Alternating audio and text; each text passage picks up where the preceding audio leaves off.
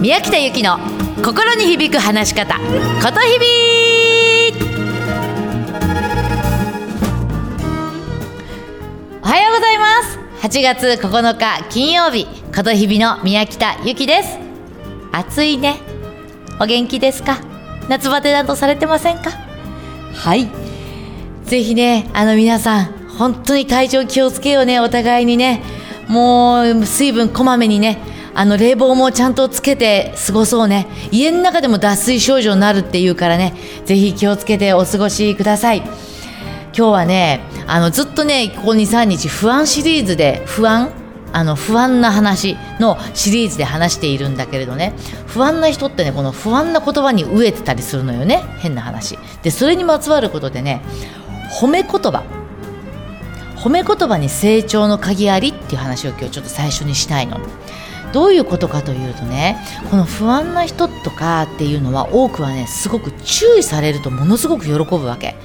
アドバイスですよね。ねえねえって、これこういう風にしたらもっと良くなるよって言うと、はいわかりました、はい、はい、やりますやりますって言って、ものすごく安心した表情を見せるのよ。で逆にここすごく良くなったねって言うと、いやいやいやいやいやいやって謙遜すんのね。でこれまあ私もそうだったからよくわかるんだけれども、あのー、褒められた時と褒めあと、ね、ダメ出しをした時にダメ出しをした時のエネルギーってものすごい高いわけですよ。はいやりますやりますみたいな。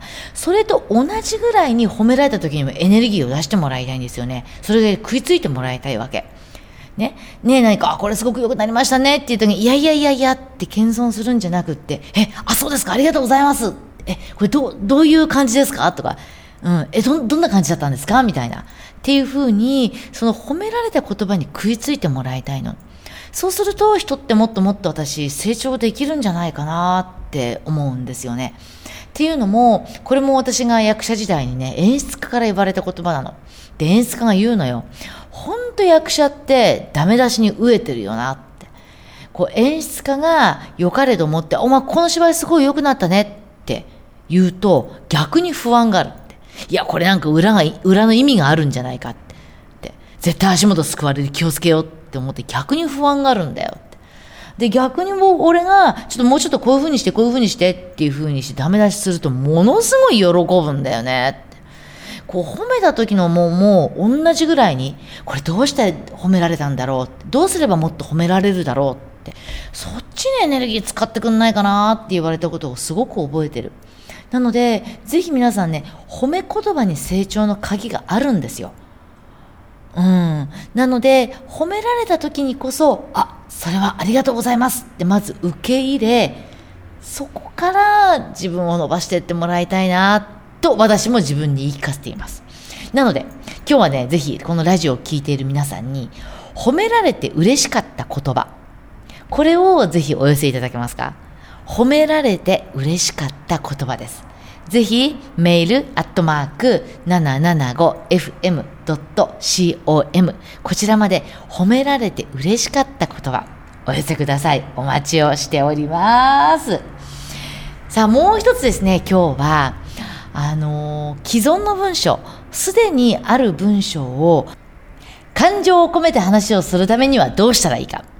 えっとね、形容詞、形容動詞、副詞、擬音、簡単詞、ここに漢字を込めてもらいたいのね。なんかいきなり国語の勉強っぽくなってきたね。いい？形容詞、形容動詞、副詞、擬音、簡単詞、既存の文章の中にそれがあるかどうか調べて、ここに感情を込めてもらいたいの。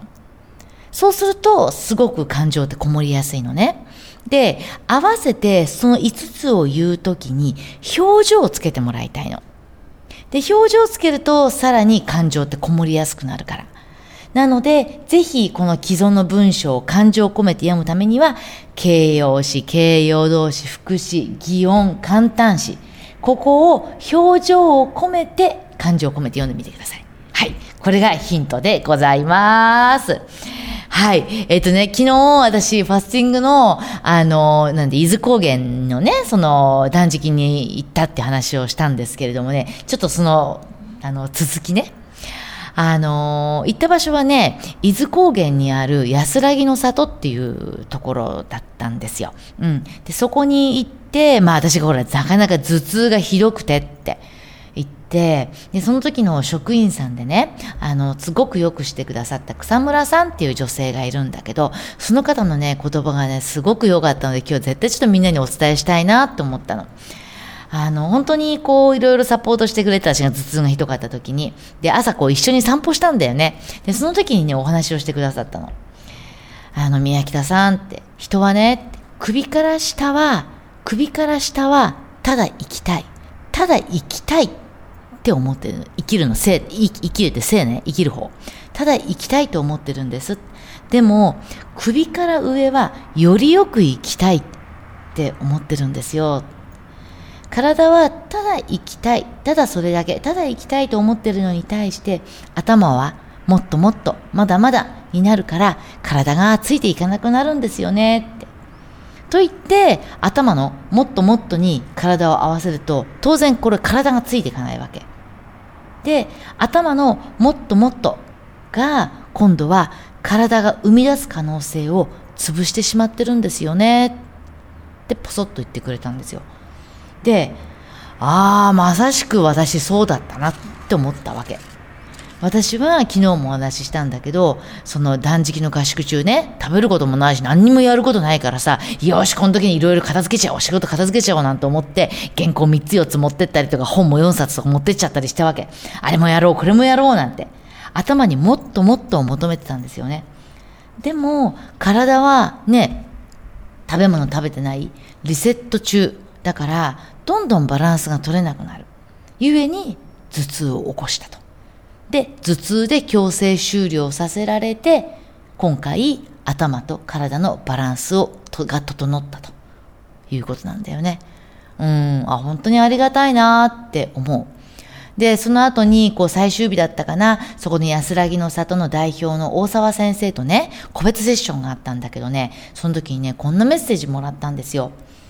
断食っていうのは体に余分なものを何も入れない。すると自分の本来の力が出てくる。瞑想も同じ。頭に余分な情報を入れない。すると本来の自分の力が出てくる。で、そこからね、私自分で考えたの。自分の学びね。うん。私はこれから自分がやりたいことをブレずにやる。そしてその姿を見せる。で、できないことは人に任せる。失敗したっていい、損したっていい。迷ったら体に戻ろうって思ったのね。で、うちのところに来る生徒さんにもよく言ってる。まずあなたの内側から起こるピンって感じることを信じてごらん。それが答えだよ。私はいろいろ話し方とかいろいろアドバイスする。でも私がアドバイスすることは参考意見だからね。それが答えじゃないからね。答えはあなたの中にあるんだからねっていつも言っています。うん。どうしても人は外に答えを求めるんだ。自分がこう今どうしたらいいんだろう、何をしたらいいんだろうって迷ってる時ってとても気持ちが不安定でしょ。だから早く形のあるものを答えに持ってきたいのね。それを人に求めがち。それは私もそうなの。でもそれだとまだまだこれから可能性が浮き出てくるかもしれないのに、そこでもう終了になっちゃうから壁になっちゃうんだよね。もったいないなってすごく思う。なので自分の内側からピンと来るものを信じようよ。今情報がとにかく溢れています。もう毎日毎日いろんなニュースが流れて、いろんな刺激的なものが多い。特に東京なんかはね。なんだけども、一回ちょっと目を閉じて、テレビの音やそういうものを止めて、何もない、何も見えない、何も聞こえない状態なところで、あなたの心に耳を澄ませてもらいたいなって思う。で、そこから聞こえるあなたの心の声に耳を傾け、拾ってってもらいたいな。で、言葉が浮かんでくるかもしれない。そしたらその言葉をちょっと書いといてよ。単語でいいのね。なんか文章じゃなくていいの。ポンポンって言葉が上がってきたら、その言葉をちょっとメモしておいて、うん、こういう時間って私すごい大事なんじゃないかなって思う。私自身ももう毎日毎日なんかこうバタバタバタバタしてるからがゆえに、こう自分に言い聞かせるようにしていっています。だからちょっと心の、自分の心の目に目を向けるためにも、一回目を閉じて耳を閉じて心の声に耳を傾けてみてください。はい、えー、そんな今日のこの一週間でございました。さあ皆さんはこの一週間どのようにお過ごしでしたかね。もうまとめて夏休みを取ったりとか、夏休み中の方もいらっしゃるかもしれない。ぜひ普段はできないゆったりとした時間お過ごしくださいね。私もこれからちょっと夏休みを取ろうと思っています。さあそれでは今週ラストの曲ですね。岡田和樹さん、 Everlasting Time でございます。どうぞ皆さん素敵な夏休み、素敵な週末を。うまく話すな、心を込めて話してね。ことひびの宮北ゆきでした。じゃあね、またね。